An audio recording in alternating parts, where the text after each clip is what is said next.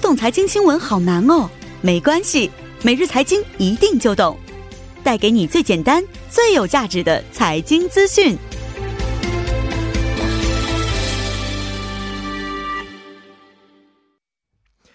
每日财经一听就懂，为您解读经济概念，分享生活经济资讯。那马上有请出我们的财经评论员董爱英老师，老师好。你好，主持人。哎，又是一个周五了，是不是？是的而且呢，年关将 近了，我发现很多现代人的脸上都洋溢着这个幸福的笑容。是希望的笑容。对，刚才我们在这个开场也说到了啊，这个中国可能这次春节的时候来的嗯游客也是非会是非常多的啊，嗯也可以开个好年了啊。那今天这个消息也是好消息吗？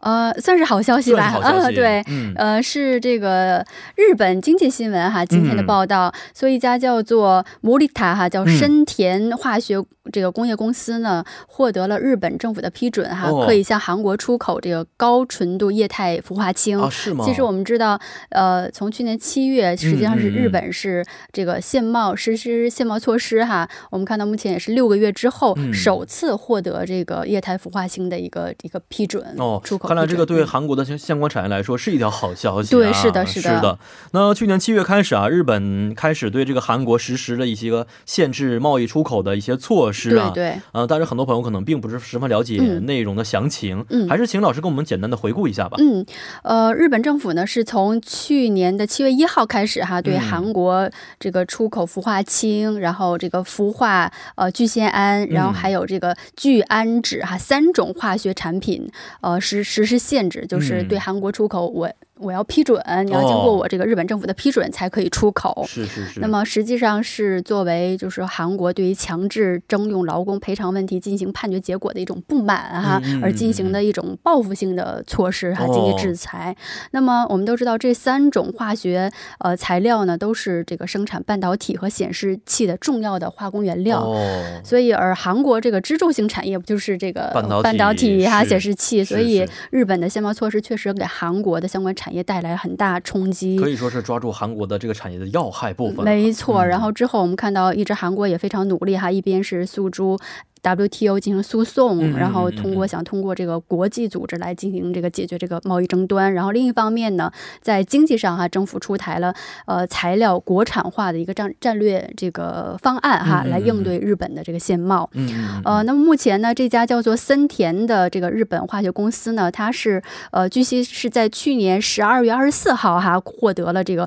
高纯度液态氟化氢的这个出口许可。嗯，那么这个高纯度氟化氢呢，它是一种液态的这个化学品哈，哦也是用于这个半导体芯晶片的这个清洗，哦嗯，嗯，也是这个看来非常重要的对三种这个限贸产品中的一种哈。是呃，那我们看到目前是日本在限贸措施实施六个月以后哈，首次批准的这个出出口许可，嗯其实也嗯可以看作是日本对于韩国的这个经济制裁也好，或者是报复也好哈，都可以看作是一个缓和的一个开始吧。嗯是嗯，嗯，但是我们都知道啊，即使日本不卖给韩国的话，我们也可以找其他的一些国家或公司去买这样的东西啊。这家公嗯司它所占的市场份额是非常大的吗？没错儿，这个其实在全球的这个高纯度氟化氢的生产市场当中呢，嗯呃，包括就是目前拿到批准的这个森田化学，还有一家嗯叫做这个 Stella 呃 K 呃 K Kemipa 哈，嗯这嗯两家呃日本这个产品就基本上占到全球市场的百分之八十到百分之九十。去啊，相当于一个垄断的一个嗯对程度了。对，是哦是，的，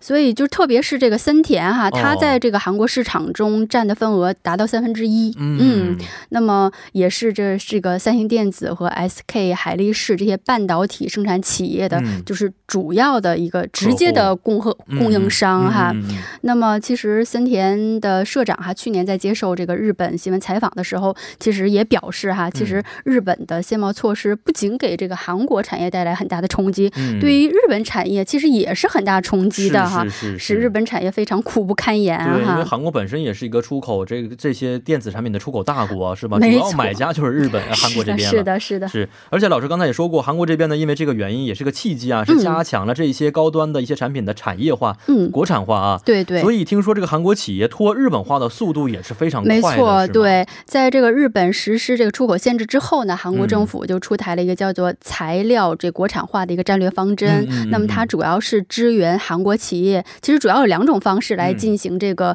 呃脱日本化吧。一就是从其他国家寻找这个代替替代品，嗯嗯但是因为其实这这三种材料，日本企业是十分具有竞争力的哈。这个不但品质好，而且价格低。嗯哦所以初期的，如果要想在其他的国家去寻寻找这个相关的同样的产品的话，嗯嗯呃，你要可能去付更高的价格，但是嗯买到的这个产品的品质并不如这个日本的产品高。嗯嗯然后另外一方面呢，就是政府加大这个投入哈，加大预算去支援企业来进行这个材料的自主开发。嗯嗯嗯嗯嗯，其实虽然这个呃研发不是一蹴而就的哈是，但是据业界的透露，这个进程也是相当快的。嗯那么，据韩国产业通商资源部目前透露呢，其实还有一家全国的、全球的一家非常有名的化学材料企业叫杜邦哈，嗯也是计划在、哦嗯韩国建设这个呃聚氨酯的生产工厂。嗯嗯那么这个嗯聚氨酯它也是日本蟹帽当中的一个品种哈。哦那么